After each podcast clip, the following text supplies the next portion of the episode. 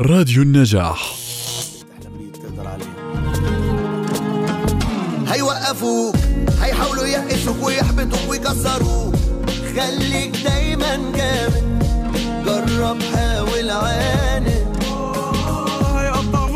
لما تبلش تكبر بالعمر رح تصير تصدق إنه لازم تعيش الدنيا زي ما هي. مش لازم تصطدم فيها بقوة بس هاي الحياة محدودة كتير. ممكن هاي الحياة تكون واسعة أكثر لما نكتشف حقيقة بسيطة وهي إنه كل إشي حواليك وخصوصا اللي بنسميها الحياة صنعوها ناس مش أذكى منا. وبإمكاننا نغير فيها وبإمكاننا نأثر فيها وبنقدر نبني أشيائنا الخاصة ورح نقدر نتخلص من هالاعتقاد الخاطئ. اللي بيحكي إنه الحياة موجودة وإنه لازم نعيشها زي ما هي. على العكس لازم نغيرها ونطورها وبنقدر نترك بصمتنا عليها. لما نتعلم هالإشي رح نكون ناس جدد مش زي أول. إن لم تزد شيئا على الدنيا فأنت زائد عليها. هيك عبر مصطفى صادق الرافعي بعبارة قصيرة مختصرة. إما أبيض جميل وناصع وإما أسود قاتم. ما في مكان للرمادي على هاي الدنيا. إما بتقرر تكون صاحب همة وإنجاز وتترك أثر وبصمة. وتحقق سبب وجودك. يا بتكون إنسان عادي. بالنهاية القرار قرارك. وإنت مسؤول ومحاسب عن كل إشي. أكيد يا حسام وقبل ما نبلش نقاش وحكي لازم نرحب بالمستمعين. الحلقة الماضية حكينا لكم مساءكم محبة ومودة.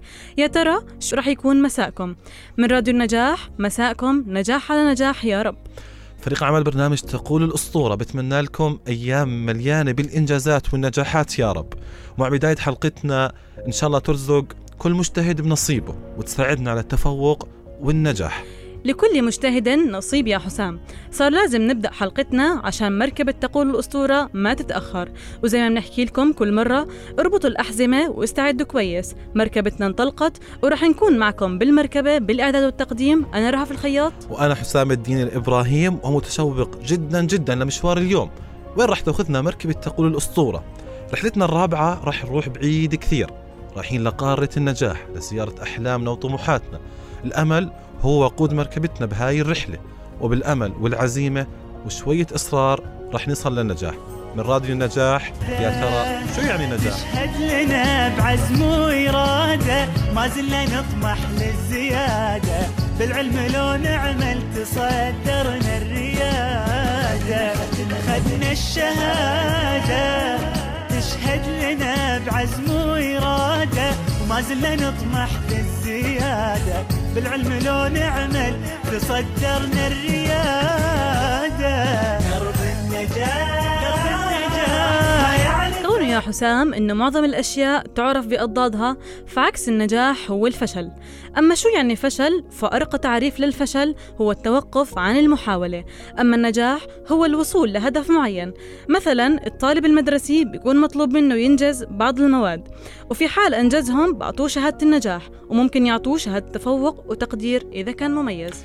اسمحي لي يا رهف أخالفك شوي وقبل ما نتفق على تعريف واحد للنجاح لأنه بالنهاية هو إشي نسبي ومرن. كثير ناس بنشوفهم مشاهير ومميزين بنسميهم ناجحين لكن هم أبدا مش مبسوطين ولا راضيين عن حالهم ولا حتى مقتنعين بأنفسهم. وهون بنتذكر المقولة الشهيرة ماذا ينتفع الإنسان لو ربح العالم وخسر نفسه؟ صحيح يا حسام. عشان هيك أعزائنا المستمعين مش غلط ننجح عشان الناس يشوفونا ناجحين ومميزين بس أفضل إشي ننجح عشان أنفسنا. أنت ثابت والناس رايحة وجاي وما بترضى. المهم موقعك أنت. وين وصلت وشو عملت. عشان هيك نجاحنا الحقيقي أعزائنا المستمعين وهاي أهم نصيحة في رحلتنا إنه نتقبل ذاتنا ونرضى عنها كامل الرضا مع كامل القبول وكامل المحبة. وقتها بنكون عملنا أعظم نجاح بالدنيا. والله هالكلام مزبوط بالرغم إنه مش مألوف لإنه إحنا من صغرنا وزي ما بتقول الأسطورة انجح عشان الناس ما تحكي علينا أو زي ما بيقولوا الغالبية ابن عمك وابن خالك ما يجيب أكتر منك.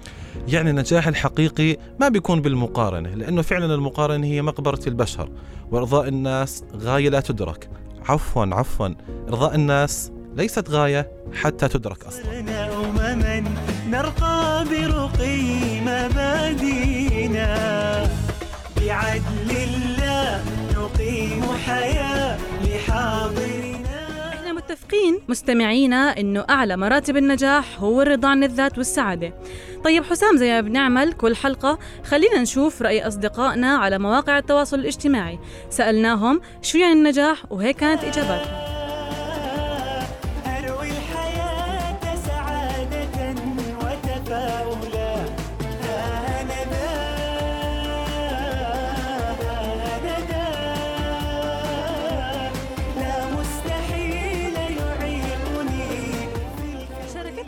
ديابات إنه النجاح أمر نسبي يعني النجاح بحد ذاته ما له تعريف.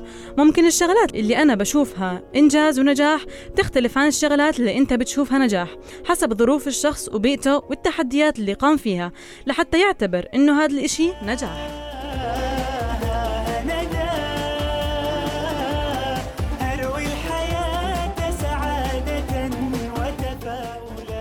وكمان شاركتنا روان القرعان النجاح إنه تتغلب على الخوف اللي بداخلك وتكسره وتوثق بقدرتك على تحقيق الشغلات اللي بدك إياها.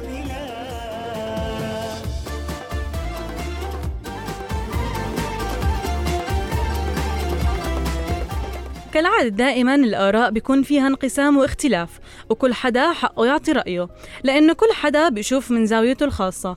عشان هيك دورنا على معنى النجاح عند العلماء. بيختصروا التعريف بقدرة الإنسان إنه يعيش بتوازن بين عقله وروحه وعاطفته وجسده.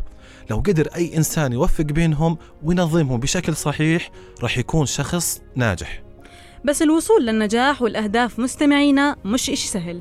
يعني لو النجاح سهل وما بده تعب كان الكل صار ناجح. بس النجاح بده عزيمة وتضحية وبده تخطيط وتنظيم كبير. ليس دربي شوكا قاسيا طول الطريق. إن تعثرت ألاقي من يجود يعني الأهداف بدون خطط هي مجرد أحلام وأمنيات. نحتاج كلنا نتعلم كيف ننظم حياتنا ونعرف نخطط سواء خطط قصيرة أو خطط طويلة.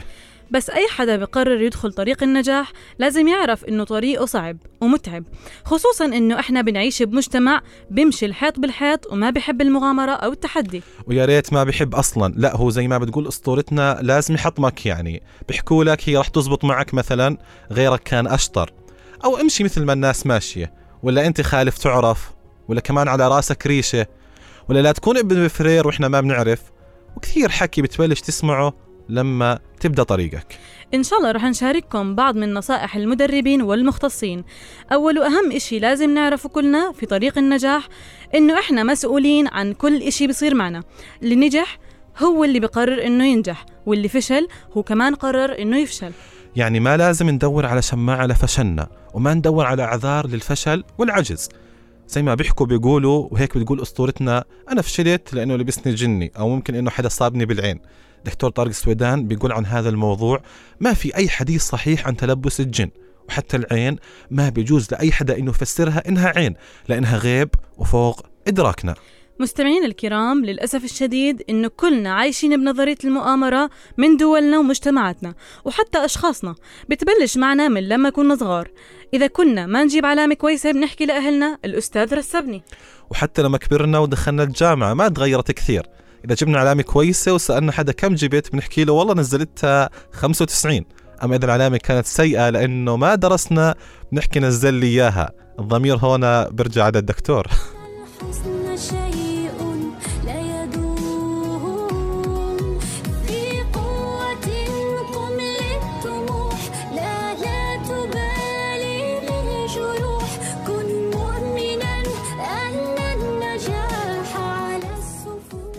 شوية فرق بالعلامات مع كلمات. عموما يا حسام إحنا كتير مرات بنعيش بقصص تفسير الأحلام وللأسف تفسيراتها بتعطل علينا حياتنا مع إنه الأحلام انذكرت بالقرآن سبع مرات كأضغاث. وفرق كبير أعزائنا المستمعين بين الرؤية اللي بتتكرر وبين الحلم العابر. ثاني نصيحة بطريقنا للنجاح إنه لازم نكون واضحين مع حالنا. يعني بنقدر نضحك على كل الناس بس ما بنقدر نضحك على حالنا. وإذا بدنا نغير العالم لازم نبلش من أنفسنا. عشان هيك يا حسام في مقولة لجلال الدين الرومي بيقول فيها بالأمس كنت ذكيا فأردت أن أغير العالم. اليوم أنا حكيم لذلك سأغير نفسي. عشان هيك الوضوح مع الذات من أولويات النجاح. عشان هيك أعرف مين أنت مين أنت وشو بدك وشو هي أهدافك. وكمان لازم تعرف ميزاتك وعوائقك وعيوبك. الخطوات هاي هي أول طريق للنجاح. واللي بيقدر يعمل هيك صراحة راح ينجح نجاح غير عادي. أعزائنا المستمعين أصحاب الإرادة الحديدية. ثالث نصيحة هي إنك لازم تكون صاحب إرادة. لأن كل إشي بنعمله ما إله أي قيمة إذا ما كنت صاحب إرادة. والإرادة قرار ذاتي وقرار داخلي. ولأنه الإرادة يا حسام قرار داخلي وذاتي يعني ما بنقدر نتحكم فيه. بس بنقدر نساعد على خلق الإرادة عن طريق إنه نقنع الإنسان إنه إله هدف. وتاني إشي إذا بدك يكون عندك إرادة قوية احتك بالناس المميزة والناس المؤثرة والطموحة. رابع نصيحة هي لا تعيش بردات الفعل. ويعني ما تكون قراراتك وأفعالك نتيجة ضغط أو رد فعل. عشان هيك لازم نعيش بمبدأ المبادرة مش مبدأ الرد. ونكون دائما أصحاب السبق. نهار نهارنا عمل نملك الخيار وخيارنا الأمل. وتهدينا الحياة أضواء في آخر النفق. تدعونا كي ننسى ألما عشنا. نستسلم لكن لا ما دمنا أحياء نرزق. ما دام الأمل طريقا فسنحيا. بعد ما تعرفنا أعزائنا المستمعين على أربع نصائح للتعامل مع الذات صار الوقت ننتقل من الذات للعلاقات. يعني الشخص الناجح كيف لازم يبني علاقاته ويأسسها؟ يعني لازم يكون قريب من الناس ولا بعيد. شو الآلية أو الطريقة؟ الشخص الناجح هو اللي بيعرف دوره. يعني لازم نعرف دورنا. دورنا كأخ أو كأب أو مثلا كزوج. وعم وخال إيش لازم نعمل بالضبط؟ وبعد ما نعرف الدور نأديه ونقوم فيه. وهون بتذكر حديث الرسول صلى الله عليه وسلم خيركم خيركم لأهله وأنا خيركم لأهلي.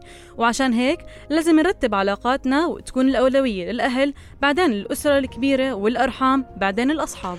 يعني الشخص الناجح هو بيكون قادر يوزع وقته وينظم نفسه. النصيحة الرابعة بمجال العلاقات هي إنه لازم نتعامل مع الكل بخلق حسن وصفاء نية. يعني نعامل الكل بدون أحكام مسبقة وتصنيفات. هاي هي أخلاق الناجحين لأنهم مدرسة بالأخلاق ومدرسة بالتعامل. اعمل الخير بصوت هادي بكرة بحكي عنك عملك بصوت عالي. مركبة تقول الأسطورة وصلت لجانب العطاء بعد ما قطعنا أشواط بمجال الذات والعلاقات. وإحنا هون ما بنحكي عن العطاء العادي بنحكي عن العطاء المتميز. وحتى يكون عطائنا متميز لازم نحدد مجال نتميز فيه. وعلى العموم مجالنا بنحدده بناء على الرغبة والفرصة وبناء على القدرة. ولازم بعد ما نحدد المجال عشان نتميز ونبدع فيه يكون 50% من علاقاتنا وأوقاتنا وكمان قراءاتنا لهذا المجال. تاني نصيحة يا حسام في مجال العطاء هي إنه لازم نحدد أهدافنا بشكل دقيق. حدد أهدافك لمدة سنة ولمدة خمس سنوات وحدد من الآن إيش هي المشاريع الكبرى اللي بدك توصل لها لبعد هالفترة